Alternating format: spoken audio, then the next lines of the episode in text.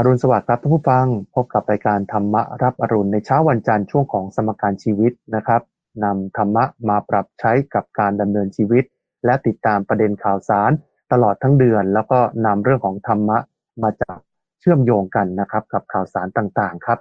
วันนี้ผมทรงพลชูเวศและพระมหาภัยบูร์อภิปุโนจากวัดป่าดอนหายโศกจังหวัดอุดรธานีดำเนินรายการกราบนมัสการพระอาจารย์ครับเจริญบานเจริญบานในทุกวันจันทร์ก็จะมีคุณทรงพลมาร่วมพูดคุย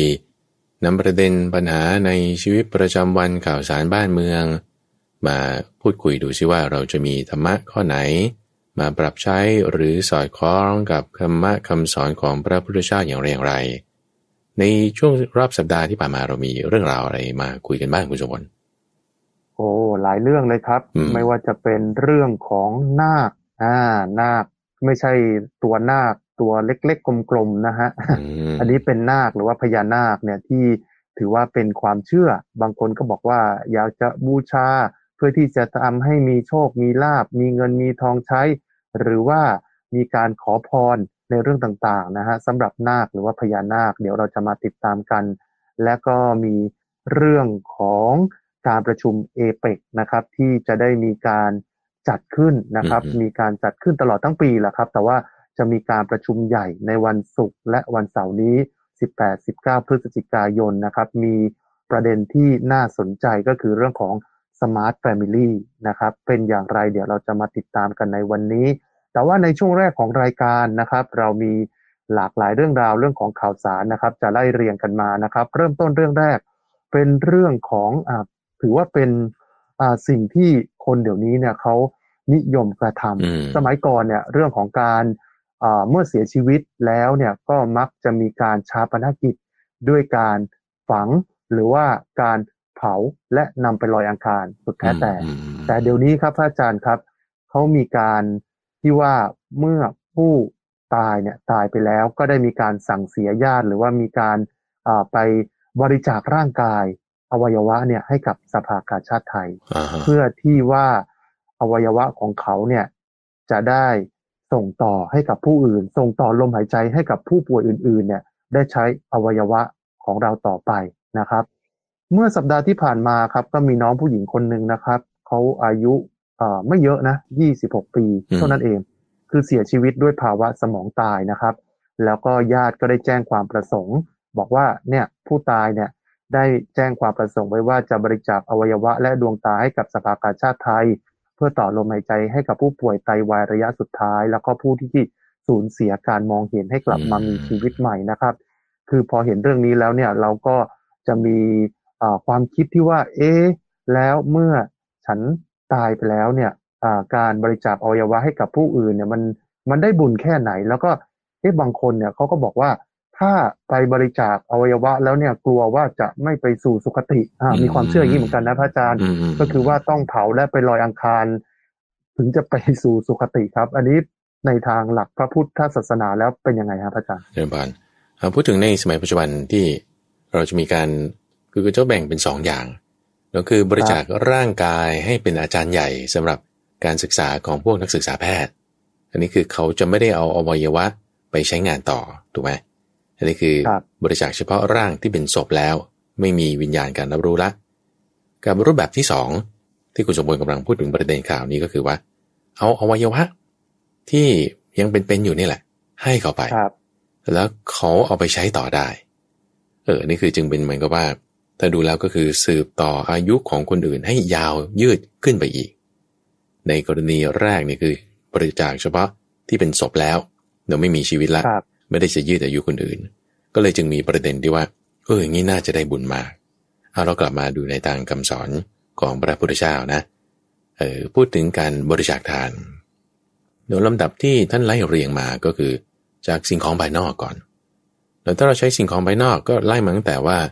เออคุณหาได้ด้วยการทำความดีไหมคือถ้าเราใช้สิ่งของภายนอกหามาแล้ว ขโมยมา เอามาให้ทานมันก็ไม่ดี ถ้าเปรียบเทียบกับว่า เราหามาด้วยด้วยความสุจริตการให้ทานนั้นดีกว่า โอเคนะนี่คือสิ่งของภายนอกถ้าไม่อีกก็จะพูดถึงการที่บริจาคอวัยวะเดี๋ยวนี้จึงเป็นหนึ่งในบารมี เรื่องของทานบารมี ที่พูดถึงการบริจาคของภายนอกนี่คือทั่ว ๆ ไปธรรมดา ต่อมาก็บริจาคอวัยวะ ต่อมาก็สละชีวิตให้ ทีนี้ทั้งนี้ทั้งนั้น การที่ว่าจะได้บุญส่วนนี้ก็คืออยู่ที่เจตนา ที่เราตั้งขึ้นเอาไว้ก็คือถ้าเราสมมติเปรียบเทียบเคสนะว่าคุณคนที่ตั้งเจตนาว่าฉันจะบริจาคอวัยวะตั้งแต่ก่อนตาย นี่คือเขาได้บุญแล้ว ตั้งแต่ก่อนให้ละตายไปแล้วก็ได้บุญต่อเนื่องด้วย เพราะว่าได้ให้แล้วใช่ไหมทีนี้ถ้าบอกว่าไม่ได้ตั้งจิตเอาไว้ตั้งแต่แรก คือเจตนาเนี่ยไม่ได้มี เพราะฉะนั้นมันก็คือจะไม่ได้บุญที่เกิดจากการให้ เพราะว่าสมมติเราตายแล้วเนี่ย เขาจะเอาร่างกายเราไปทำอะไรเนี่ย คือเรากำหนดไม่ได้เลย ผู้ที่ตายนะเเขาจะเอาไปเป็นให้นักศึกษาแพทย์พาศพดูเป็นอาจารย์ใหญ่ เราก็ไม่รู้หรอกเพราะเราตายไปแล้วหรือว่าเขาจะเอาอวัยวะส่วนที่ใช้งานได้ไปให้คนอื่นมีอายุต่อ เราก็ไม่รู้หรอกว่าเราตายไปแล้ว อันนี้คือความที่ว่าเราไม่ได้ตั้งเจตนาไว้เราไม่ได้ตั้งเจตนาไว้ก็จะไม่ได้บุญ เพราะฉะนั้นก็ต้องตั้งเจตนาไว้ก่อน แล้วก็จึงต้องมีการทำพินัยกรรม หรือว่าเซ็นเอกสารรับรองเนะว่าถ้าตายแล้วคุณจะอวัยวะไปใช้งานได้ ทีนี้มาถึงประเด็นที่คุณสมบูรณ์ถามถึงว่า แล้วเงี้ยมันจะไม่เป็นการที่ว่าไม่ไปผุดไปเกิด หรือว่าไปทำไม่ดีเหมือนไม่ได้ตามพิธีกรรมอะไรเงี้ยนะเออนี้ในทางพระพุทธศาสนาเนี่ยสอนไว้อย่างนี้แล้วเลยว่า คนที่ตายไปแล้ว ก็คือไปตามกรรมแล้ว พิธีกรรมอะไรต่างๆ ที่ทำมาภายหลัง อันนี้คือสำหรับคนที่ยังมีชีวิตอยู่ ให้เขาสบายใจ ไม่ได้จะไปมีผลที่ทำให้ คนที่ตายไปแล้วนั้นจะขึ้นสวรรค์หรือลงนรก ตัวอย่างอุปมาอุปไมยที่พระพุทธเจ้าเคยยกเปรียบเทียบ ก็โดยให้เด็กชายที่พ่อเขาตายนั่นแหะเอาหม้อน้ำที่เป็นหม้อดินเนี่ยนะเอามาใส่หินเอาไว้ อีกหม้อหนึ่งเอามาใส่เนยใสเอาไว้ แล้วก็ปิดฝาให้แน่น เอาดินเหนียวมาอุดเอาไว้ให้มันลอยน้ำได้เราวางไว้บนน้ำให้ลอยน้ำเสร็จปุ๊บ เอาไม้มาตี เดี๋ยวพอเอาไม้มาตีหม้อให้แตก ทั้งสองใบ ใบที่ใส่หินหินมันก็ตกลงไปข้างล่างใช่ไหมใบที่ใส่เนยเนยใสก็ลอยอยู่บนน้ำอาทีนี้ลองทำพิธีดูให้เนยใสมันจมลง ให้หินมันลอยขึ้นดู พิธีกรรมอะไรก็ทำไม่ได้นะ เพราะว่านี่เป็นธรรมดาของหินที่มันจะตกลงจมไปในน้ำเพราะมันหนัก เป็นธรรมดาของเนยใสที่มันจะลอยขึ้นอยู่บนผิวน้ำอันนี้เป็นอุปมาอุปไมยที่ท่านได้กล่าวถึงว่า คนทำกรรมแบบไหนก็เป็นไปตามแบบนั้นทำกรรมชั่วก็ไปตกนรกหลังจากตายแล้วทำกรรมดีก็ไปขึ้นสวรรค์หลังจากตายแล้ว อันนี้ก็เป็นการกระทำไม่ได้เกี่ยวกับพิธีกรรมละเราเป็นตรงนี้ให้สบายใจได้ ส่วนเรื่องเจตนาการให้ จะได้บุญก็ต้องประกอบด้วยเจตนาอันนี้พระอาจารย์ก็คิดว่าเป็นเรื่องที่ดีนะสามารถทำได้แล้วก็ทำได้แล้วก็ถ้าสืบต่อชีวิตอายุของคนอื่นต่อไปได้ก็ดี ทีนี้จุดนี้มีประเด็นที่คิดว่าจะเพิ่มเติมให้ได้ สมมติเราเอาบริจาคอวัยวะ เรามีไตสองข้างนะ แล้วเราก็มีปอดสองอันใช่ไหมบางทีให้เข้าไปสักอันหนึ่ง ให้คนอื่นนะแล้วต่อให้ตัวเรายังมีชีวิตอยู่ใช่ไหมเรายืดอายุคนอื่นได้ไปอีกชีวิตหนึ่ง หรือดีขึ้นไปอีกคือเราสละชีวิตของเราเลยในในเราจะตายแล้วเราเอาอวัยวะของเราให้คนอื่นเขา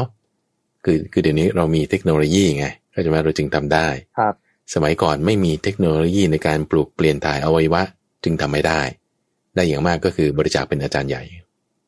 ทีนี้พอสมมุติว่าถ้าเรายืดอายุของคนอื่นได้อีกชาติหนึ่ง สมมติอาจจะสิบปีอะคุณมีไตเพิ่มอีกข้างหนึ่ง คุณมีตับมีปอดมีหัวใจเพิ่ม คุณอาจจะอายุยืดไปได้สิบปีใช่ไหมสิบปียังไงก็ตายอยู่ดีนะเออสิปียังไงก็ตายอยู่ดี เพราะว่าสมมติคุณเป็นโรคหัวใจหรือโรคไต คุณได้ไตใหม่หัวใจใหม่ คุณยืดอายุไปสิบปี พอสิบปีแล้วสมมติตาย ชาติหน้าเกิดใหม่มันไม่ได้พ้นจากโรคหัวใจหรือโรคไตนะก็ยังมีแนวโน้มที่ว่าอาจจะเป็นได้อีก โรคหัวใจหรือโรคไตที่เราบริจาคอวัยวะนั้นไป เพราะว่านี่คือโทษของสังสารวัตรที่ว่าจะต้องแบบเกิดแล้วเกิดอีกก็มีปัญหาเกี่ยวกับการเกิดโรคภัยไข้เจ็บความทุกข์ต่าง ๆ นั่นนี่ อันนี้ธรรมดาทีนี้พระพุทธเจ้าเนี่ยมองการไกลไงคุณชวนมองการไกลว่าเอเอ๊ะถ้าสมมติท่านจะบริจาคเลือดเนื้อซึ่งท่านก็ทำมามากเต็มที่ละ บริจาคเลือดเนื้อบริจาคอวัยวะ ให้คนมีอายุต่อไปเนี่ย มันก็ไม่ได้แก้ปัญหาในชาติต่อไป ไม่ได้แก้ปัญหาในอนาคตการที่มันจะมาถึงอยู่ดีนะมันก็แก้ได้แค่ปัจจุบันนี้ไม่กี่สิบปีนะแค่นี้ ท่านจึงมองการไกลว่า เอ๊แล้วอะไรเนาะมันจะมามีที่แบบให้เกิดปัญหานี้ความแก่ความเจ็บ ก็จึงคิดถึงเหตุคือความเกิดอย่างนั้นเราจะแก้ปัญหาเรื่องความเกิดยังไง ก็จึงคิดถึงเรื่องของตัณหา เนาะว่าตัณหานี่เป็นเหตุแห่งการเกิดทุกข์ทั้งมวล ก็จึงมอบยาแก้เนาะที่จะแก้ไม่ใช่เฉพาะชาตินี้นะแต่ชาติต่อต่อไปและต่อต่อไปอีก นั่นคืออริยมรรคมีองค์แปดเนาะที่จะเป็นยา ที่จะสำราไอ้เจ้ากิเลสตัณหาให้ออกไป แล้วก็ไม่ต้องมาเวียนเกิดเวียนตาย เพื่อที่จะได้มาเจอทุกข์จากโรคภัยไข้เจ็บจากอวัยวะไม่สมประกอบอะไรต่างๆ เหล่านี้อีก นี่เราก็ไม่ใช่แก้แค่ ชาตินี้ชาติเดียว แก้ชาติหน้าชาติต่อไปเนาะจนถึงอเนกชาติ เราไม่ต้องมาตายอีก ไม่ต้องมาเจ็บอีก เนี่ยคำสอนนี้จึงมีค่ามากไงคุณสมบัติมีค่ามากคือนี่เป็นระดับที่ไล่ขึ้นไปไล่ขึ้นไปนะเพราะฉะนั้นถ้าสมมติท่านผู้ฟังฟังแล้วเข้าใจทีละระดับขั้น โอเค ส่วนที่คุณน้องเนี่ยเขาบริจาคอวัยวะอันนี้ก็ดี ก็อนุโมทนาด้วย ส่วนที่สูงขึ้นไปชาติต่อๆไปต่อๆไป เราก็มาทำความเข้าใจในเรื่องคำสอน ให้จิตใจของเราหลุดพ้น ก็จะพ้นจากความแก่ความเจ็บความตายนี้ได้โดยถาวรนั่นเองเจริญพรครับมาดูเรื่องต่อไปนะครับ ช่วงวันลอยกระทงที่ผ่านมาอ่าลอยกระทงเขาบอกว่าเหมือนเราได้ลอยเคราะห์ออกจากตัวเรานะฮะสิ่งไม่ดีออกจากตัวเรา อันนี้ก็เป็นความเชื่ออย่างหนึ่งนะฮะอีกความเชื่อ หนึ่งที่เกิดขึ้นในช่วงของวันลอยกระทงนะครับเขาบอกว่าวันนั้นเนี่ยมันเกิดจันทคราบในช่วงเย็นเย็นค่ำค่ำนะครับ หมอดูสำนักต่างๆ ออกมาทัก บอกว่าในวันลอยกระทงเนี่ยมันเกิดจันทคราบแล้วถ้าใครไปถูกแสงจันทร์เข้าไป หรือถูกจันทคราดนี้เข้าไปเนี่ย ก็จะโชคร้าย อ่า อันนี้เป็นความเชื่อที่ หมอดูออกมาเตือนก็มีหลายคนเชื่อ บอกว่าเฮ้ยงั้นไม่ออกไปดีกว่า หรือบางคนออกไปถูกแสงจันทร์แล้วมารู้ทีหลังโอ้จิตตกเหมือนกันนะครับอ่า แล้วก็ยังมีความเชื่ออีกความเชื่อหนึ่งอีก บอกว่า พระราหูเนี่ย จะมาให้โชคในวันนั้น อืก็มีการขอพรต่างๆ นะฮะ ส่วนใหญ่ก็มักจะขอให้ร่ำให้รวย ให้หมดทุกหมดโศกครับพระอาจารย์ในศาสนาพุทธเนี่ย ความเชื่อเหล่านี้เนี่ยมันมีจริงไหมฮะ วันนั้นพระอาจารย์ตอนหัวข้ามมันนะประมาณสักหกโมงครึ่งก็เดินกลับมาเดินออกจากกุฏิไปที่ศาลาแล้วก็เดินกลับมา ก็สังเกตว่าพระจันทร์ทำไมมันแดงๆ แล้วก็หายไปครึ่งหนึ่งนะครับโอ้ก็เพิ่งมารู้ภายหลังว่าอันนี้คือจันทรคาตเฮ้วันนี้เป็นวันลอยกระทงมันเป็นวันพระจันทร์เต็มดวงเป็นวันสำหรับพระสงฆ์นี่ก็คือหมดเขตกฐินละ หมดเขตที่จะถวายผ้ากรถินนะแต่ว่าเราก็ไม่ได้มีกิจกรรมอะไรมาก ก็ออกมาดูแล้วเอ๊ะพระจันทร์ทำไมเป็นอย่างนี้ ออกมาดูข่าวก็อ๋อเขาก็มีข่าวอย่างนี้เกิดขึ้นเนาะเรื่องนี้พระพุทธเจ้าเคยเห็นเรามาตั้งแต่ช่วงที่ท่านตรัสรู้ทำใหม่ๆเนี่ย แล้วก็ในตลอดช่วงนั้นเนี่ยก็มีจันทรคาตเกิดขึ้น จันทรคาตสุริยคราตมีเกิดขึ้นในสมัยพุทธกาลตอนที่พระพุทธเจ้าอยู่ แล้วท่านก็บอกว่าอย่างนี้บอกว่า ความดีหรือความชั่วของเราเนี่ยจะมีหรือจะไม่มีดวงดาวเนี่ยจะทำอะไรได้ ดวงดาวไม่ได้จะทำอะไรได้ แต่เราจะดีหรือจะชั่วอยู่ที่การกระทำของเราสมมุติว่าถ้าคุณอ้อนวอนเลยอะจันทรุปราคาใช่ไหมแล้วก็อ้อนวอนต่อเจ้าเทพราหูเนาะแล้วก็ขอให้รวย แล้วก็ขอให้ถูกหวยขอให้ดีอะไรต่างๆ แต่ว่าสุดท้ายแล้วก็สมมตินอนอยู่บ้านไม่ทำอะไรกระดิกเท้าแล้วก็คงจะดีขึ้นมาเองเงี้ยมันจะไปเป็นอย่างนั้นได้ไงคุณบุญ ครับมันก็จะไม่ได้ไง ในขณะที่สมมุติว่า ถ้าเอาเกิดจันทรคาตคุณต้องไปอาบแสงจันทร์เพราะทำอะไร โอ้ฉันต้องไปยืนเข้าเฝ้าเวรทำงานอ่านั่นนี่ขยันขันแข็ง ความขยันขันแข็งนั่นต่างหากจะเป็นทางมาแห่งโภกทรัพย์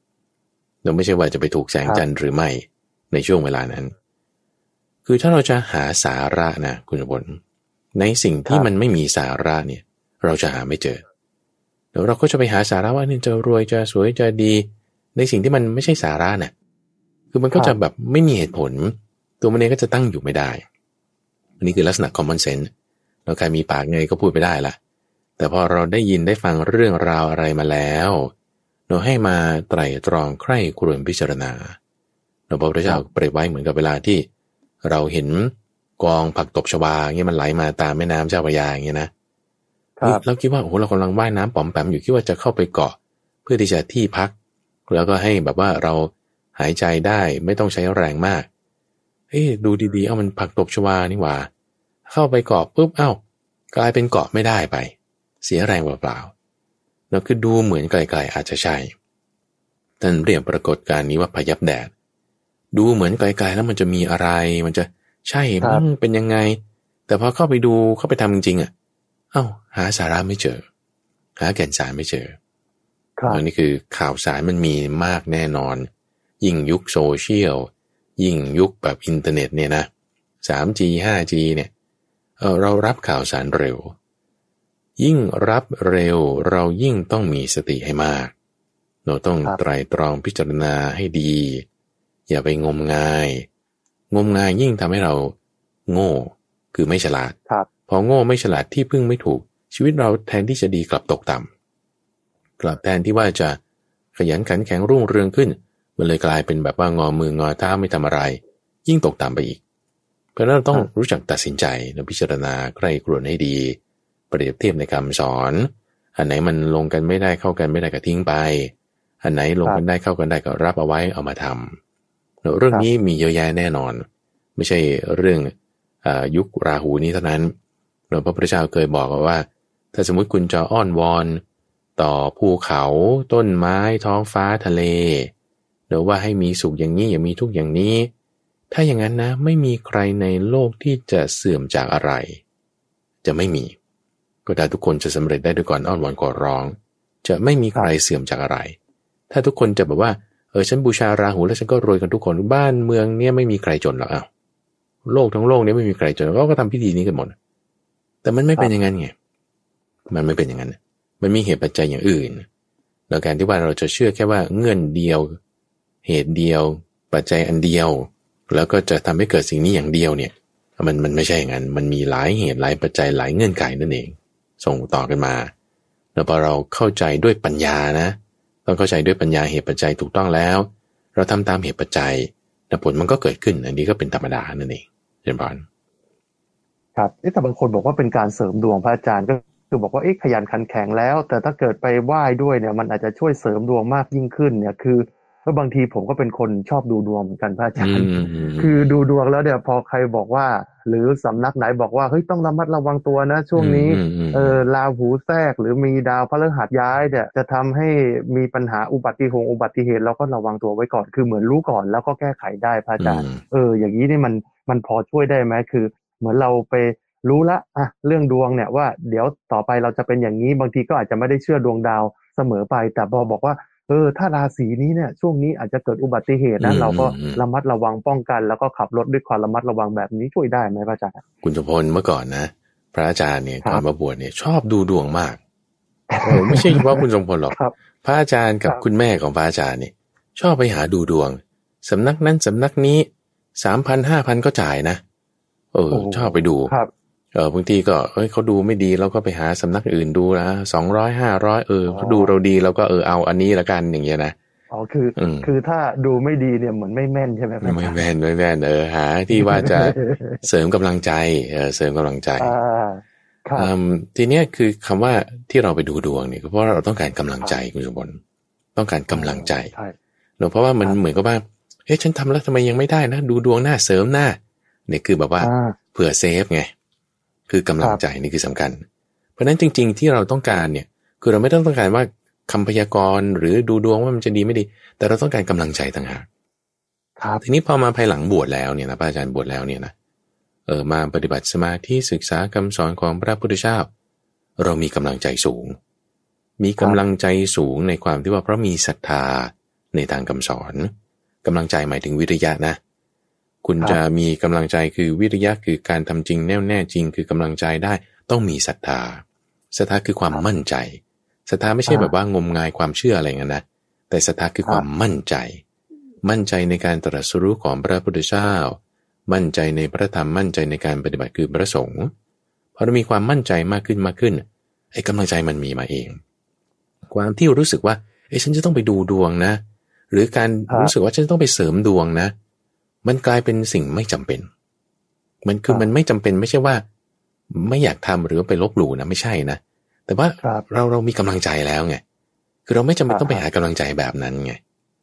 ก็จะไหมครับก็จึงมีคำพูดที่ว่างั้นก็ฉันก็เชื่อเรื่องกรรมไงคำว่าเชื่อหมายถึงคุณมีศรัทธา ถ้าศรัทธาคุณเต็มคุณมีกำลังมากกำลังใจเราจะสูงกำลังใจสูง เราไม่จำเป็นต้องให้ใครมาให้พรเรา หรือไม่จำเป็นจะต้องให้ใครมาพยากรณ์เราว่าจะได้หรือไม่ได้จะดีหรือไม่ดี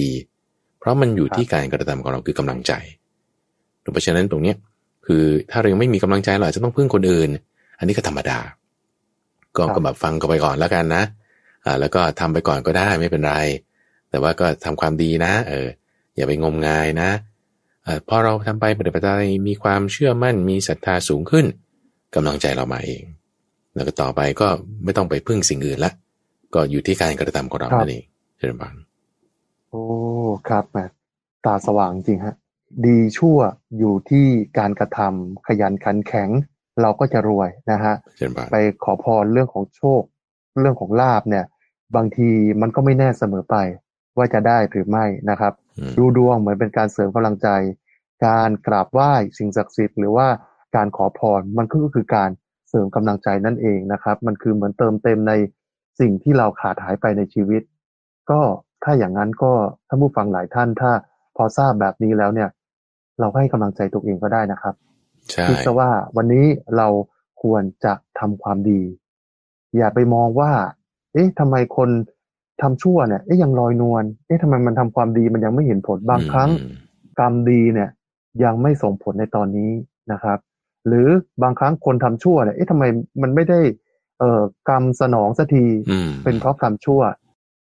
ยังไม่มาถึงยังไม่ถึงเวลากรรมดีเขาอาจจะมีอยู่นะครับ แต่ผมเชื่อนะครับว่า คนที่ทำดีทำกรรมดีไว้นะครับ วันหนึ่ง วันนั้นเนี่ย กรรมดีจะต้องตอบสนองท่านแน่นอนนะครับ ไม่มีหรอกครับทำดีแล้วจะไม่ได้ดีนะครับ เป็นกำลังใจให้กับทุกๆท่านนะครับ ให้ยึดมั่นในการทำความดีครับ อีกเรื่องหนึ่งครับ คือเรื่องของอาผู้ป่วยอ่าอืมเป็นดาราอดีตดาราท่านหนึ่งนะเออป่วยเป็นโรคที่รักษายากอืมอ่าเป็นโรคร้ายแหละครับ แล้วก็รักษายากแล้วก็มีไม่กี่คนที่เขาเป็นนะ ก็มีความเชื่อเหมือนกัน อันนี้ก็ความเชื่ออีกความเชื่อหนึ่งนะ ว่าดื่มน้ำเหล็กไหลเออ ก็จะหายจากโรคร้ายได้ พอพูดถึงโรคร้ายเนี่ย ผมเห็นหลายท่านแล้วฮะพระอาจารย์อืมเมื่อเป็นโรคแล้วเนี่ย ใครบอกให้ทำอะไรทำหมดนะใช่ไม่ว่าจะใช่เป็นการกราบไหว้ขอพรสิ่งศักดิ์สิทธิ์ดื่มนู่นดื่มนี่กินโน่นกินนี่เนี่ย อืมถ้าบอกว่า เออ มันน่าจะมีเปอร์เซ็นต์จากการหายจากโรคร้ายทำหมดเลยครับพระอาจารย์ คนที่เป็นโรคร้ายหรือว่ามีโรคภัยไข้เจ็บเข้ามารุมเราเนี่ยควรจะทำยังไงดีฮะ พุทธศาสนาจะช่วยอะไรได้บ้างครับเชิญพรอันนี้เป็นคำถามที่เจ้าสักยะชื่อมหานามะ เคยมาถามพระพุทธเจ้าหรือว่าเวลาที่เจ็บไข้ได้ป่วยแล้วเนี่ยคือคือเราต้องทำยังไง เพราะว่าครับพออย่างที่คุณจงพลพูดเนี่ยแหละว่าพอเจ็บไข้ได้ป่วยแล้วมันต้องการที่พึ่งนะหมอก็รักษาไม่หาย สมมติคุณไปหาหมอนี่เออสมมติเป็นโรคเกี่ยวกับ เช่นปวดท้องอย่างนี้เป็นต้นนะคุณก็ไปหาหมอกระเพาะเอ๊ะมันไม่ใช่หมอกระเพาะมันเป็นโรคระบบทางเดินหายใจไหมเอาเขาก็ให้ไปปรึกษาเฉพาะทาง หมอเรื่องครับไตบ้าง เรื่องกระเพาะบ้างเรื่องลำไส้บ้างเรื่อง กระบังลมบ้างโอ้หลายเฉพาะทางเหลือเกิน คือครับถึงจุดเนี้ยจะว่าคุณจะพึ่งหมอคนนั้นก็พึ่งไม่ได้ก็ให้ไปพึ่งคนโน้นไปพึ่งคนนั้นก็พึ่งไม่ได้ก็ให้ไปพึ่งคนโน้นไปพึ่งคนถัดไปถัดไป คือแบบนี้คือหาที่พึ่งไม่ได้เข้าใจไหมคือคนที่เจ็บไข้ได้ป่วยจนถึงจุดที่ว่าหาที่พึ่งไม่ได้ คือยังไงมันก็ไม่หายแล้วไม่รู้จะทำยังไง เพราะฉะนั้นพอครับมีใครบอกอะไรมาปุ๊บพึ่งหมด ท้องฟ้า เอาท้องฟ้าเป็นที่พึ่ง บูชานี้บูชานี้เป็นที่พึ่งอ่าแล้วก็ทำพิธีนี้สิ เอาได้ทำหมดเออพิธีนี้ครับขอโทษนะเขาคิดสามพันห้าทำเดี๋ยวนี้เอาพันเดียวอย่างนี้นะเออมันก็จะมีกระบวนการหลายอย่างแล้วแล้วก็ไม่แน่ใจว่าน้ำเหล็กไหลนี่เอามายังไงเออครับมันไหลมายังไงก็ไม่แน่ใจละอะนั่นเออยกไว้เออประเด็นครับก็คือว่า ถ้าเราจะเอาที่พึ่งต่างๆ เหล่านี้ มันก็เหมือนกันอะหมอคนนั้นก็ยังที่พึ่งให้เราไม่ได้ แล้วถามว่าวิธีการอะไรต่างๆนี้มันจะยังไง และอะไรเป็นที่พึ่งที่ถูกต้อง ในจุดนี้คือเป็นที่มาของคำถามของเจ้าสักยาชื่อมหานามะเขาถามมีคุณคนบอกว่า อุบาสกผู้ฉลาด จะไปเตือนอุบาสกผู้ฉลาดอีกคนหนึ่ง ที่เขากำลังเจ็บไข้ได้ป่วยเนี่ย จะไปบอกเขาว่าอะไร ถามพระพุทธเจ้าตรงนี้ เอาคำนี้ก่อนนะว่า อุบาสกผู้ฉลาด จะไปเตือนอุบาสกผู้ฉลาดอีกคนหนึ่งที่กำลังเจ็บไข้ได้ป่วยอยู่เนี่ย ควรจะไปบอกเขาว่าอะไร เพราะว่าคนที่เจ็บไข้ได้ป่วยนะ เอาดูอย่างแม้แต่พระสงฆ์เองในสมัยพุทธกาลเช่น พระวักกะลีอย่างนี้เป็นต้น หรือว่าท่านพระโคติกะ ตอนที่ร่างกายสุขภาพแข็งแรงเนี่ยโอ้จิตใจดีมากเลยแบบนั่งสมาธิได้จิตสงบ เย็นเดินจงกรมไม่มีปัญหาจิตใจดีงามโอเคนะนี่คือตอนสุขภาพดี แต่พอสุขภาพแย่ กรณีของท่านพระวักกะลีนี่ป่วยด้วยระบบทางเดินหายใจ กรณีของท่านพระโคติกะนี่เกี่ยวกับเรื่องระบบของท้อง เกี่ยวกับทางเดินอาหารปรากฏว่าพอป่วยปุ๊บสมาธิที่ได้นี่เสื่อมเลยนะที่แบบว่าจิตสงบฟุ้งซ่านไปเลย คิดบ้าบอไม่สงบคิดเรื่องการพยาบาทเบียดเบียนไปโอ้ยพอเพื่อนก็ปฐมพยาบาลเนี่ยให้กินนั้นนั้นให้พักผ่อน พอหายแล้วเออสมาธิก็กลับมา ดีเหมือนเดิม แล้วแต่พอผ่านมาอีกสามเดือนหกเดือนเป็นอีก เนี่ยเป็นเป็นหายหายเป็นเป็นหายหายอยู่อย่างนี้เอ้ยทำไมจิตใจมันไม่ดีตามร่างกาย แล้วก็พยายามจะหาที่พึ่งเนี่ยก็จึงเป็นที่มาของคำถามนี้หลวงพระพุทธเจ้าจึงอธิบายบอกกับเจ้าสักยะชื่อมหานามาว่าสี่อย่างนี้นะ จะเป็นสี่อย่างที่คนฉลาด คนฉลาดคนหนึ่งที่ไม่ได้ป่วย พึงไปบอกกับคนป่วย ที่ถ้าเขาจะฉลาด เขาจะรักษาจิตของตัวเองได้สี่อย่างนี้คืออะไรนกคือหนึ่งศรัทธาอันอย่างลงมั่นไม่หวั่นไหวในพระพุทธเจ้า การตรัสรู้สองศรัทธาอย่างลงมั่นไม่หวั่นไหวในพระธรรมสามศรัทธาอย่างลงมั่นไม่หวั่นไหวในพระสงฆ์และสี่ศีลอันเป็นที่พอใจของพระอริยเจ้าสี่อย่างเนี้ย คือโสตาปฏิยังคสีเราควรจะไปเตือนอุบาสกผู้ฉลาด ที่กำลังเจ็บไข้ได้ป่วยอยู่ว่า นี่คุณคุณ คุณมีศรัทธาอย่างลงมั่นไม่หวั่นไหวในประการตรัสรู้ของพระพุทธเจ้าไหมครับ มี เอาถ้ามีงั้นคุณสบายใจได้เลย โอ้เดี๋ยวก่อนนะแล้วคุณมีศรัทธาอย่างลงมั่นไม่หวั่นไหวในพระธรรมไม่ว่าพระธรรมเนี่ยเป็นสิ่งที่ดี ปฏิบัติได้จริง มี เอาถ้ามีงั้นคุณสบายใจได้เลยเอา แล้วคุณมีศรัทธาความอย่างลงมั่นไม่หวั่นไหวในการปฏิบัติดีปฏิบัติชอบไหมในสงฆ์เอามีครับมีแล้วจะมีปัญหาอะไรคุณสบายใจได้เลย แล้วคุณมีศีลไหมเจ็บใครได้ป่วยอยู่เนี่ยมันไม่ได้จะไปผิดศีลไปฆ่าสัตว์ไปดื่มสุราหรอกคุณสมบัติมันก็มีศีลอยู่แล้วนะให้ระลึกถึงสี่อย่างนี้ ระลึกถึงพระพุทธเจ้าสัตตาก้อนนี้คือ พุทธานุสติ ระลึกถึงพระธรรมในกธรรมานุสติ ระลึกถึงพระสงฆ์ในกสังขานุสติ ระลึกถึงศีลนั่นก็เป็นศีลานุสติไง คือคนเจ็บแค่ได้ป่วยเนี่ยบางทีเขาลืมไป เผลอไปคือไม่มีสติคำว่าลืมไปเผลอไปเพราะตกใจ ตกใจในหมายความว่า คือคนที่แบบไม่น่าจะเจ็บแค่ได้ป่วยนะ่ะ อย่างดาราที่เขาเจ็บไข้ได้ป่วยนี่มันอายุยังไม่ถึงเกณฑ์นั้น แล้วก็เป็นโรคที่โอ้โหแบบหนึ่งในล้านน่ะ ไม่มีใครเป็นน่ะนานๆก็จะเป็นสักทีหนึ่งเห็นแบบนี้ใช่ไหมละ่ะ เพราะนั้นบางทีมันเสียกำลังใจบางทีมันตกใจได้ว่าโอ้ยทำไมฉันเป็นโรคนี้ พอตกใจแล้วก็ลืมคาว่าลืมหมายถึง คุณแบบว่า เสียกำลังใจ เผลอไปเราตกใจคือลืมไปละ ตกใจลืมก็คือไม่มีสติ เพราะนั้นจะไปเตือนให้เขามีสติ ก็ต้องเตือนในเรื่องสี่อย่างนี้ คือโสตาปฏิยังกสีลืมไปว่าฉันมีศีลโถตกใจไปหน่อย ลืมไปว่าฉันก็ยังระลึกถึง คิดถึงพระพุทธเจ้าเชื่อมันในการตรัสรู้ ตกใจตกใจจากโรคภัยแค่เจ็บที่เป็น เพราะฉะนั้น นี่คือสี่อย่างที่เราจะต้องไปเตือนเขาเนาะให้เขาเนี่ยได้ระลึกถึง พอระลึกถึงพระพุทธเจ้าแล้วเอาสบายใจ ระลึกถึงพระธรรมระลึกถึงพระสงฆ์ระลึกถึงศีลของเราในพอระลึกถึงศีลของเราปุ๊บเราจะสบายใจเราสบายใจแล้วเป็นไง จิตก็จะเป็นสมาธิ จิตเป็นสมาธิเพราะว่าสติตั้งเอาไว้เรามีศีลานุสติเป็นที่สุด จิตเป็นสมาธิ จิตเป็นสมาธิกายก็จะสงบระงับได้โดยควรแก่ฐานะ หมายความว่าถ้ามันจะหายได้ตามรูปแบบของเขามันก็จะค่อยเป็นไป แต่ถ้ามันหายไม่ได้มันก็เป็นอย่างนั้นแหละ แต่ยังไงจิตใจของเราก็จะสบาย แล้วก็จะมีหลายๆเคสนะคุณสมบัติที่ว่ามันเป็นกรรม เป็นกรรมที่ทำให้เป็นโรคภัยไข้เจ็บแบบนี้มันก็ไม่หาย รักษายังไงบางทีก็ไม่หาย เอาก็แต่ว่าถึงแม้กระนั้นกายจะเจ็บ แต่ว่าจิตใจก็ แยกออกจากกายได้ จิตใจก็จะไม่สะดุ้งสะเทือนไปตามการเปลี่ยนแปลงความเจ็บปวดของกายเราจะแยกออกได้ก็ต้องตั้งสติขึ้น ตามนัยยะสี่อย่างที่ว่ามานี้นั่นเองเจริญพรครับเอาละครับ มาดูเรื่องของนาคบ้างอ่าที่เกริ่นเอาไว้ช่วงต้นของรายการนะครับ เมื่อหลายสัปดาห์ก่อนเนี่ยครมเขาก็ประกาศให้นาคเนี่ยเป็นสัตว์ ในตำนานที่เป็นเอกลักษณ์ของชาติ เพื่อที่จะไปต่อยอดซอฟต์พาวเวอร์นะครับ นั่นก็คือให้นาคเนี่ยอ่าเป็นเหมือนอ่าจุดขายหรือว่าเป็นสัญลักษณ์ของประเทศไทย ก็ถ้าเปรียบเทียบง่ายๆเนี่ยก็เหมือนประเทศจีนอืมประเทศจีนเนี่ยสัตว์ประจำชาติเขาคือหมีแพนด้าอ้าวแต่สัตว์ในตำนานที่เป็นเอกลักษณ์ของจีนก็คือมังกรมังกรออเห็นมังกรใช่ไหมนึกถึงประเทศประเทศจีจีนนนะครับ อ่า หรือบางประเทศเนี่ย เขาก็มีสัตว์ในตำนานและสัตว์ประจำชาติเขาเหมือนกัน ยกตัวอย่างเช่น ครุฑอ่า ครุฑเนี่ย คนก็จะเออมึนมึนมึนงงและสงสัยเอ๊ะครุฑเนี่ยมันเป็นสัตว์อ่าในตำนานประจำชาติไหน ก็ชาติอินโดนีเซียอ่า แล้วก็สัตว์ประจำชาติของอินโดนีเซียก็คือมังกรโคโมโดอืมนะฮะอันนี้ก็เป็น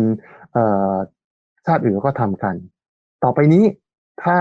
ใคร เห็นพญานาคอะเขาจะได้นึกถึงประเทศไทยบ้าง เปรียบดังเห็นมังกรนึกถึงประเทศไทย พอย้อนมาดูในพระพุทธศาสนา ผมก็จะเห็นพระพุทธรูปปางนาคปรกอ่าเราก็จะเห็นว่า เอ๊ะจริง ๆ แล้วเนี่ย ก็เกี่ยวข้องกับศาสนาพุทธเหมือนกัน หรือไปวัดพระอาจารย์อืมก็จะเห็นบันไดนาคก็ใช่ใช่อ่าเห็นบันไดนาคใช่ เอ๊ะ เลยสงสัยว่านาคเนี่ย แสดงว่า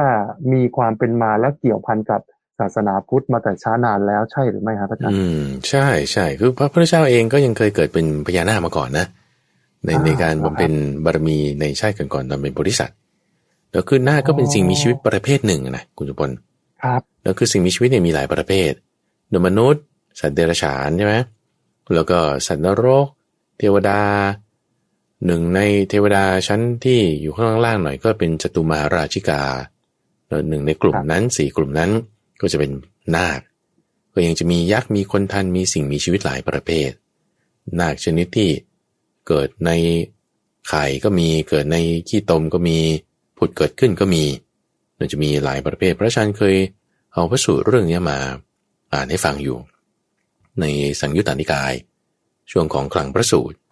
เราก็จะมีนิทานพรรณนาทุกวันศุกร์อันนี้ก็มาเล่าเรื่องพญานาคอะไรต่างๆ ให้อยู่หลายวาระแล้วทีนี้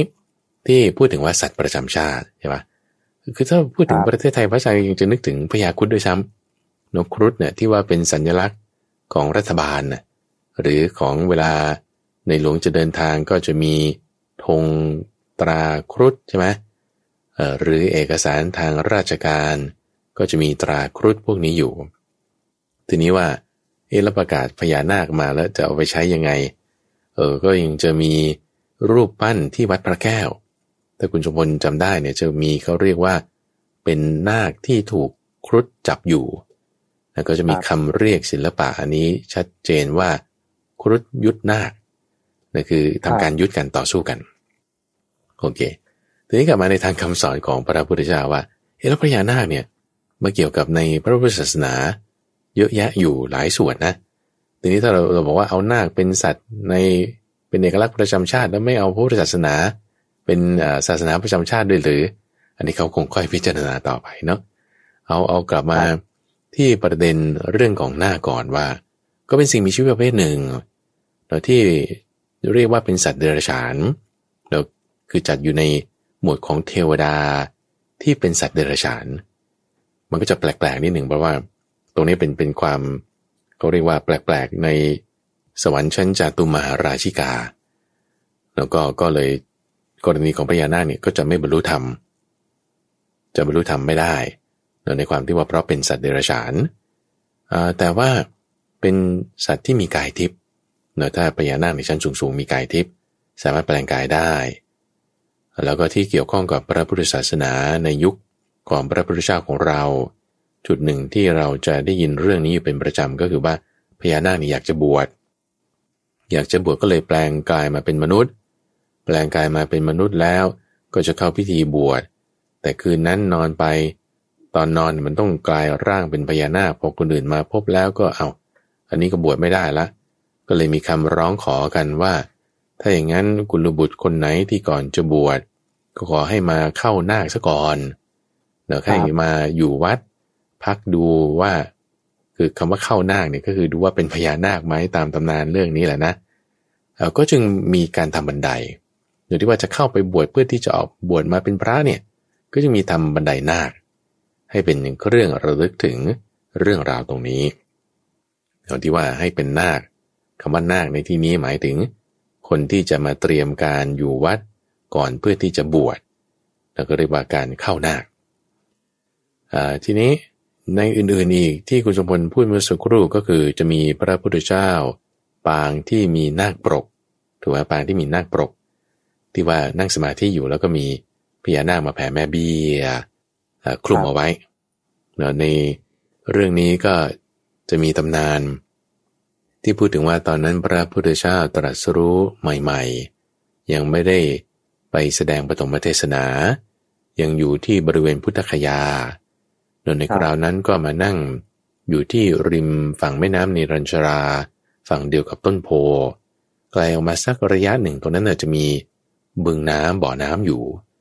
แล้วก็จังหวะนั้นเป็นเวลาที่ท่านกำลังพิจารณา หมวดธรรมะแต่พระอาจารย์จำไม่ผิดจะเรื่องอภิธรรมแล้วก็มีพญานาคเนี่ยเข้ามาแบบบังฝนให้ ช่วงนั้นก็เป็นช่วงที่ฝนจะตกแล้วท่านพญานาคก็เลยมาบังฝนให้ แล้วก็ให้ความอบอุ่นกับพระพุทธเจ้าที่เพิ่งตรัสรู้ใหม่ ๆ แล้วก็จึงเป็นที่มาของพระพุทธรูปปางนี้ แล้วก็ยังมีเรื่องเยอะแยะเลยนะ เกี่ยวกับว่าในสมัยปัจจุบันก็อะไรบ้างไฟพญานาค ที่แม่น้ำโขงใช่ไหมทุกวันออกพรรษาตั้งแต่เกิดมาที่พระอาจารย์ก็ยังไม่เคยเห็นเหมือนกันนะเออเพราะว่าวันออกพรรษานี่ก็ต้องอยู่วัดไงวัดเราก็ไม่ได้อยู่ริมน้ำโขงเออ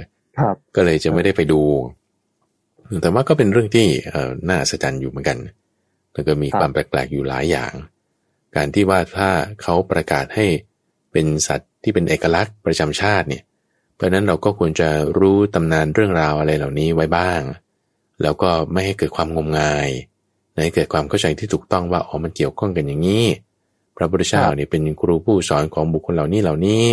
ตัวพระองค์เองก็เคยบำเพ็ญบารมีเกิดเป็นพญานาคมาก่อน หนึ่งในคุณธรรมที่สำคัญเลย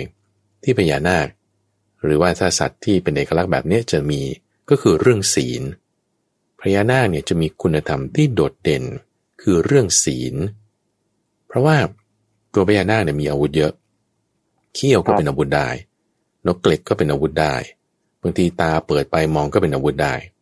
เพราะฉะนั้นเขาสามารถที่จะฆ่าคนได้ง่ายๆนพญานาคเนี่ยนะ แต่ว่าไม่ทำ เนาไม่ทำเพราะด้วยต้องการรักษาศีลของตนให้ดีในตำนานเรื่องนี้มีมากมาย แล้วก็พอเรานึกถึงพญานาคนั้นต้องระลึกถึงศีลให้ฉันแบบตั้งใจให้มั่นในความมีศีลของฉันเนือผู้ริทัตตนาคราชนี่แหละ เป็นชื่อของโพธิสัตว์คือพระพุทธเจ้าของเราตอนที่เคยเกิดเป็นพญานาคแล้วก็รักษาศีลอย่างดีเราเลือกถึงตรงนี้ก็เป็นศีลานุสตินั่นเองเชิญพัน นี่คือพญานาคนะครับ แล้วก็ความเป็นมาราะก็เพิ่งจะนึกได้เหมือนกันพระอาจารย์ว่าก่อนบวชต้องมีขานนาคอะไรด้วยใช่ไหมใช่ใช่นั่นแหละนั่นแหละขานนาคก็คือมาอยู่นาคแบบนี้นั่นเอง ครับนะฮะอะมาดูอีกเรื่องหนึ่งนะครับ เป็นเรื่องที่อ่าเป็นเหตุการณ์ที่กำลังจะเกิดขึ้นเร็วๆนี้ จริง ๆ ก็เกิดขึ้นแล้วล่ะครับ เรื่องของการประชุมเอเปกซึ่งตลอดทั้งปีเนี่ย มีการประชุมกันมาอย่างต่อเนื่องนะครับ การประชุมเอเปกที่ประเทศไทยเนี่ยได้เป็นเจ้าภาพการจัดงานครั้งยิ่งใหญ่ในครั้งนี้นะครับ ก็มี 21 เขตเศรษฐกิจเนี่ยเข้าร่วมนะครับ แล้วก็มีแขกรับเชิญพิเศษด้วยครับ พระอาจารย์นอกเหนือจาก 21 เขตเศรษฐกิจเนี่ยก็มีอีก 3 ประเทศที่ได้เดินทางมานะครับ ผู้นำประเทศได้เดินทางมานั่นก็คือประเทศกัมพูชานะครับ ก็จะมีสมเด็จทุนเซนเนี่ยเดินทางมานะครับ ในฐานะเป็นประธานอาเซียนนะครับ อีกชาติหนึ่งก็คือฝรั่งเศสฝรั่งเศสเขาก็จะมาในฐานะเป็นกลุ่ม G7 แล้วก็กลุ่ม G20 นะครับ ผู้ที่มีเขาเรียกว่าอิทธิพล แล้วก็มีเศรษฐกิจเนี่ยที่ใหญ่นะก็จะมาร่วมกับงานนี้ แล้วก็ซาอุดิอาระเบียครับ อีกชาติหนึ่งครับที่ เป็นชาติที่มีความมั่นคงทางพลังงานนะครับ ก็จะมาพูดคุยในงานนี้เช่นเดียวกัน นอกเหนือจากเรื่องของพลังงานแล้วเนี่ยก็เป็นเรื่องของความสัมพันธ์ ระหว่างไทยกับซาอุที่มีการกระชับความสัมพันธ์กันมากยิ่งขึ้นนะครับ ถือว่าเป็นการประชุมครั้งยิ่งใหญ่เนี่ยในระดับชาติและระดับโลกครับที่จะต้องจับตามองนะครับในวันศุกร์ที่ 18 และวันเสาร์ที่ 19 พฤศจิกายนนี้กับการประชุม APEC Summit 2022 นะครับ ซึ่งในประเด็นที่เขาจะสนทนากันก็มีหลายเรื่องนะครับ เรื่องของเศรษฐกิจ เรื่องของอสังคมนะฮะ แล้วก็อะไรหลาย ๆ เรื่องอะ อีกหัวข้อหนึ่งที่น่าสนใจก็คือครอบครัวคุณภาพหรือว่า Smart Family ครับพระอาจารย์ครับ ประเด็นนี้ในมุมมองของพระอาจารย์แล้ว พระอาจารย์มีมุมมองยังไงครับ กับครอบครัวคุณภาพ Smart Family ครับเจริญพรในอ g e n d a หนึ่งที่น่าสนใจของการประชุมเอเปกก็เขาก็จะพูดถึงเรื่อง Smart Family โดยโดยการใช้เทคโนโลยีอะไรต่างๆเข้ามาช่วย เพื่อที่จะให้เกิดการติดต่อสื่อสารกันให้สถาบันครอบครัวเป็นสถาบันที่มีความมั่นคงขึ้นมา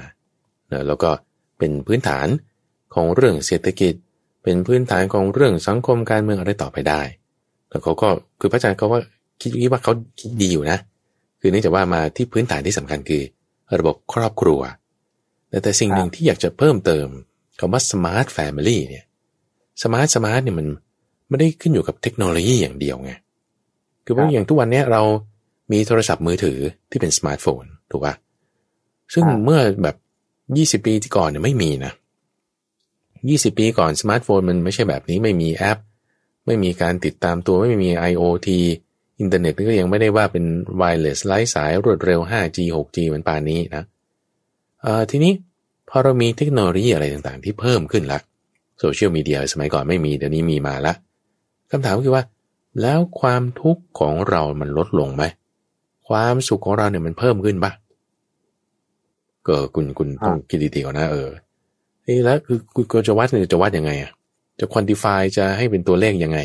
เขาก็จะพูดถึง GDP แล้วก็เศรษฐกิจเนี่ยเอเปกใช่ไหมล่ะประชุมเรื่องเศรษฐกิจอะเขาก็ต้องพูดถึง GDP ว่าค่าครองชีพค่าอะไรต่างๆ ดีขึ้นไหม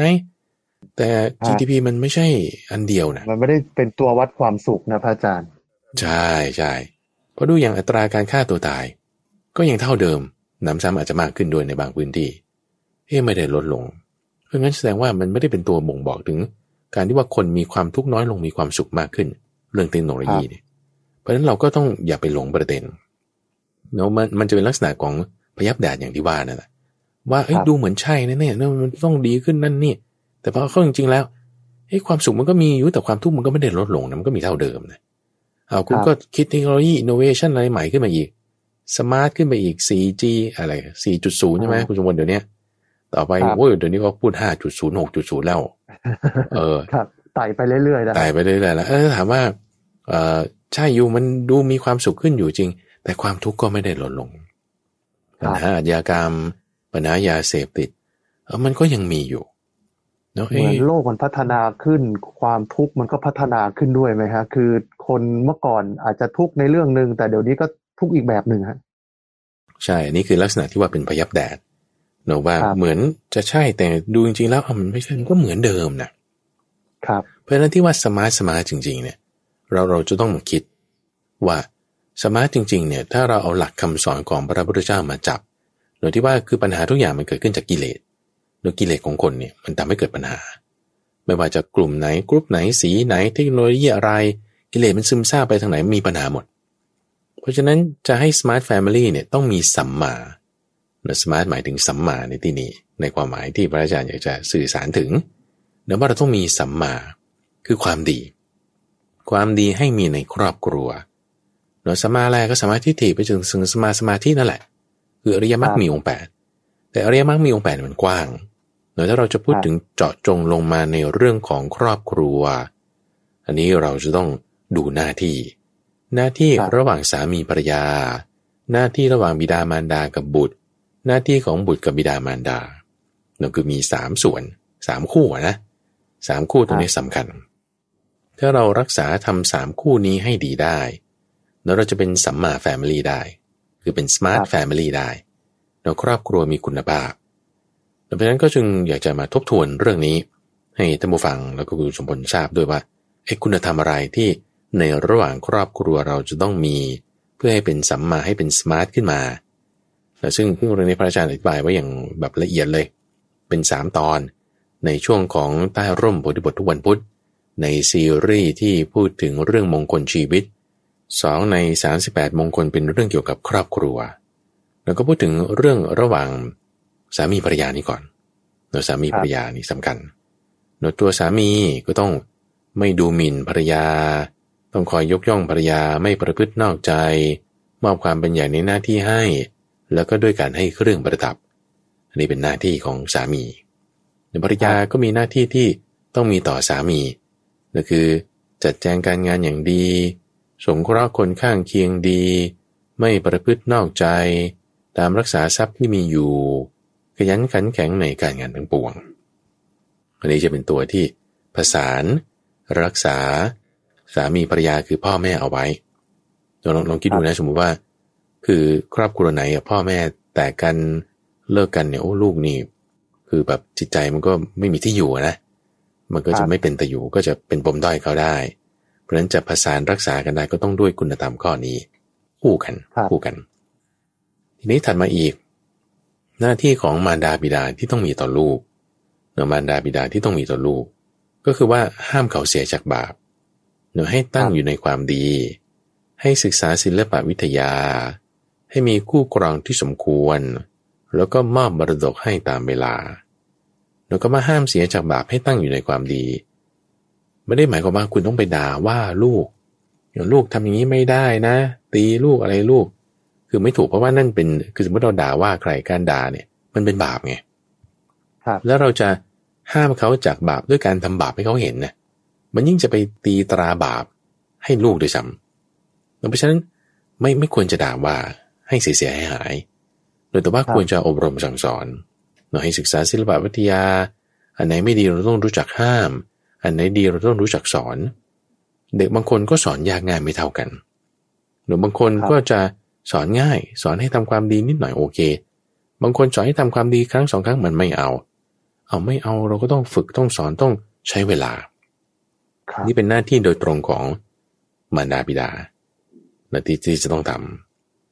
ถัดมาในคู่นี้คือหน้าที่ของลูกต่อมารดาบิดาก็ต้องมีเหมือนกันโดยที่ว่าท่านเลี้ยงเราแล้ว เราก็ต้องเลี้ยงท่านตอบ แล้วข้อที่สองคือทำกิจการงานของท่าน ข้อที่สามรู้จักดำรงวงศกุล ข้อที่สี่รู้จักปฏิบัติตนเป็นทายาทแล้วข้อที่ห้าคือเมื่อท่านทำกาละล่วงรับไป ก็ทำทักษิณาทานุติให้ท่าน การกระทำหน้าที่ลูก และพ่อแม่ และสามีภรรยา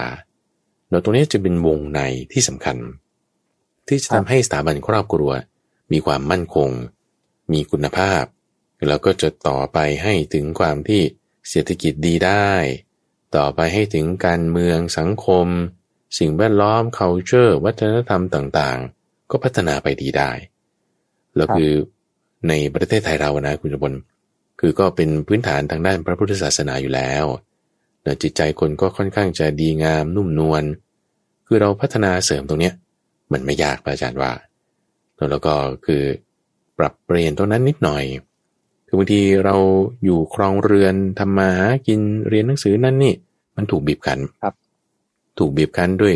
เรื่องการทำมาหากินด้วยเรื่อง อาหารการอะไรต่างๆละ มันก็บางทีก็ลืมไปไง ด่าลูกบ้างใช่ไหม แบบไม่ทำหน้าที่ของพ่อแม่บ้าง นอกใจบ้างอะไรบ้าง เอาปรับแก้ปรับแก้เปรับแก้คือทุกคนแก้ไขได้แล้วทุกคนมันก็มีความผิดพลาด แก้ไขแล้วคือเราจึงมีรายการธรรมรับรุนอย่างนี้แหละ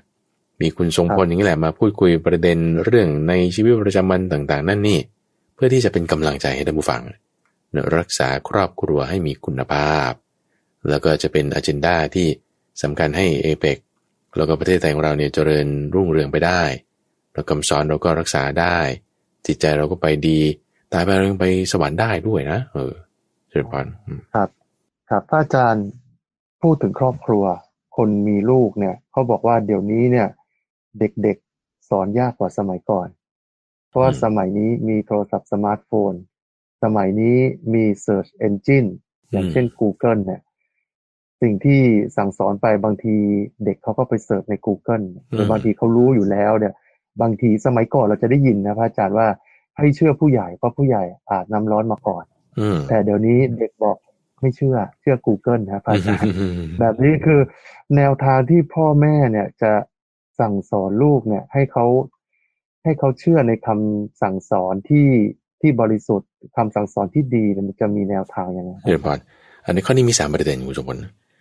คนที่จะสอนง่ายหรือยากอยู่ที่ว่ามีกิเลสหนาหรือบาง แต่ถ้ากิเลสมากเรามันก็จะสอนยากหน่อย ถ้ากิเลสน้อยก็สอนง่ายหน่อย ทีนี้กิเลสมันไม่ได้เกี่ยวอะไรกับโซเชียลมีเดียหรือว่า search engine มันมาเกี่ยวกันตรงที่ว่ามีผัสสะมาก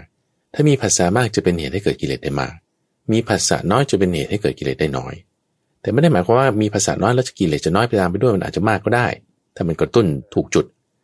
หรือมีผัสสะมากก็ไม่ได้หมายความว่ากิเลสจะมากถ้ามันกระตุ้นไม่ถูกจุดมันก็ไม่มีกิเลสละมันนี่คือประเด็นที่หนึ่งว่า สอนง่ายหรือยากอยู่ที่กิเลสก็จะมีคำถามขึ้นว่าแล้วสอนเราจะสอนยังไงเราเป็นเรื่องที่นายเกษีคนฝึกม้าเคยถามพระพุทธเจ้าแล้วท่านก็ตอบว่า คือหนึ่งสอนด้วยวิธีละมุนละม่อมแล้วก็คือค่อยๆพูดจากัน ค่อยๆบอกกันก็ได้ หรือสองสอนด้วยวิธีรุนแรง วิธีรุนแรงก็หมายถึง ชี้ให้เห็นโทษว่าทำอย่างนี้มันจะไม่ดีนะ มันจะไม่ดีอย่างนี้อย่างนี้วิธีละมุนละม่อมก็คือบอกให้ทำอย่างนี้ว่าอย่างนี้มันจะดีอย่างนี้อย่างนี้ วิธีรุนแรงก็คือบอกว่า ถ้าทำไม่ดีอย่างนี้มันจะมีโทษอย่างนี้อย่างนี้ หรือสามใช้วิธีสองอย่างรวมกัน คือทั้งละมุนละม่อมแล้วก็รุนแรงรวมกัน ตรงนี้แหละที่ว่าพ่อแม่ต้องรู้จักใช้เครื่องมือทั้งสองอย่างนี้ บางทีก็ใช้ไม้อ่อน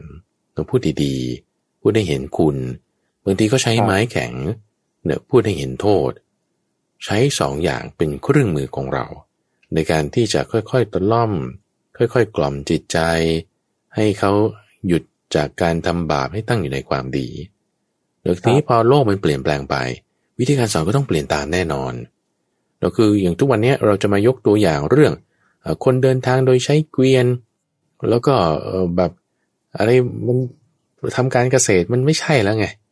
สังคมมันเปลี่ยนแปลงไปเลี้ยงควายก็นึกไม่เห็นเลยเด็กบางคนไม่เคยเห็นควายตัวเป็นๆจริง ๆ ด้วยซ้ำนะ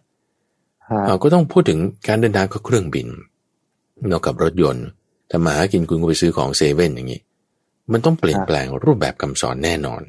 ทีนี้พอเราไม่คุ้นชินเราก็เลยจะคิดว่าจะยากไง ไม่ไม่ใช่เราก็ค่อยปรับเอาไงทั้งผู้สอนทั้งผู้เรียนในประการที่สามเนี่ยคือ ต้องต้องมีการปรับตัว ปรับคำสอน ไม่ใช่ปรับคำสอนนะ แต่ปรับวิธีการสอนคำสอนยังไงหลักการมันเหมือนเดิมอยู่แล้วแต่วิธีการสอนเราปรับเอาเราค่อยๆเปลี่ยนแปลงในลักษณะที่เขาใจฟังเข้าใจได้ คือพระอาจารย์ว่าคนเกิดมาเป็นมนุษย์ได้นี่นะ มันมีบุญอยู่แล้วนะ ถ้าไม่งั้นมันจะเกิดมาเป็นมนุษย์ไม่ได้เราไปเกิดเป็นสัตว์เดรัจฉานเป็นแมลงอะไรไป แต่พอเกิดมาเป็นมนุษย์เนี่ยถือว่ามีบุญเราให้เราเอาบุญเนี่ยต่อบุญ หมายถึงว่าเชื่อมต่อจุดนั้น อย่าไปด่าไปว่ากันรุนแรง มันจะทำให้อกุศลธรรมเกิด บุญมันก็จะไม่เกิดนะมันก็จะต่อไปไม่ได้เพราะฉะนั้นก็ค่อยๆ พูดค่อยจาเอา ค่อยปรับตัวเอา คิดว่ามีช่องทางอยู่คุณบนเราคำสอนก็ยังมีอยู่ บุญเราก็ยังมีอยู่เราช่องทางก็มีอยู่ ก็จะสามารถทำให้เกิดการพัฒนาต่อเนื่องได้แหละแล้วครอบครัวก็จะดีได้ เลี้ยงไม่ยากหรอกเราตั้งใจให้ถูกเนาะปรับ ความรู้การสอนให้ดีมันก็จะไปได้นั่นเองเชิญบานครับ ต้องปรับทัศนคติด้วยกันนะครับ ทั้งผู้ที่จะสั่งสอน แล้วก็ผู้ที่ถูกสอน นอกจากครอบครัวแล้วครับ สถาบันการศึกษาก็มีปัญหาเหมือนกันครับอาจารย์คืออเด็กสมัยนี้ก็รู้เท่าทันเทคโนโลยี แต่ครูบาอาจารย์บางท่านเนี่ย ก็ยังไม่เท่าทันเทคโนโลยีครับพระอาจารย์ครับ ถ้า คุณครูเนี่ยอยากจะสอนนักเรียนเนี่ยให้เข้าใจหรือว่าเชื่อมั่นในในสิ่งที่ครูสอนเนี่ยจะต้องทำยังไง เพราะบางทีเดี๋ยวนี้เด็กมีสมาร์ทโฟนมี Google เนี่ยไม่ค่อยเชื่อมั่นในสิ่งที่อาจารย์สอนว่าเอ้นี่มันความจริงหรือเปล่า หรือบางทีแทบจะไม่เชื่อเลยสั่งสอนอะไรมาเนี่ยเออไม่รับเลยแล้วบางทีเดี๋ยวนี้เนี่ยคือเอ่อไม่เรียวเนี่ยก็ใช้ไม่ได้ละเพราะเขามองว่ามันคือการ ลงโทษด้วยความรุนแรง แล้วก็เอ่อเด็กสมัยนี้ก็จะอ่าอาจจะเรียกว่าเอ่อยากสักนิดหนึ่งนะคือสมัยสมัยผมหรือว่าสมัยพระอาจารย์ยังยังยังโดนกันอยู่ใช่ไหมครับไม่เพียงเรายังจำกันได้ว่า เออ ถ้าเกิดทำตรงนี้เนี่ย แล้วมันผิดแล้วโดนตีปุ๊บเนี่ย เราก็จะหยุดแล้วเราจะไม่ทำอีก แต่การสั่งสอนสมัยนี้มันมีแนวทางแล้วก็มีมีวิธีการหรือว่ามีเทคนิคยังไงครับพระอาจารย์เวลา เป็นครูบาอาจารย์แล้วจะสั่งสอนสิทธิ์เนี่ย ให้เขาประพฤติแล้วก็ปฏิบัติตามเป็นคนดีครับ อืมหลักการในทางคำสอนของพระพุทธเจ้าก็คือว่า ไม่ใช่อาจยาไม่ใช่ศาสตราแล้วคือการที่ลงไม้เลียวกันเนี่ยก็คือใช้สาสตรานั่นคือใช้อาวุธ หรือว่าการขู่ด่าว่านั่นคือใช้อาทยาคือฆ่าโทษเอาไว้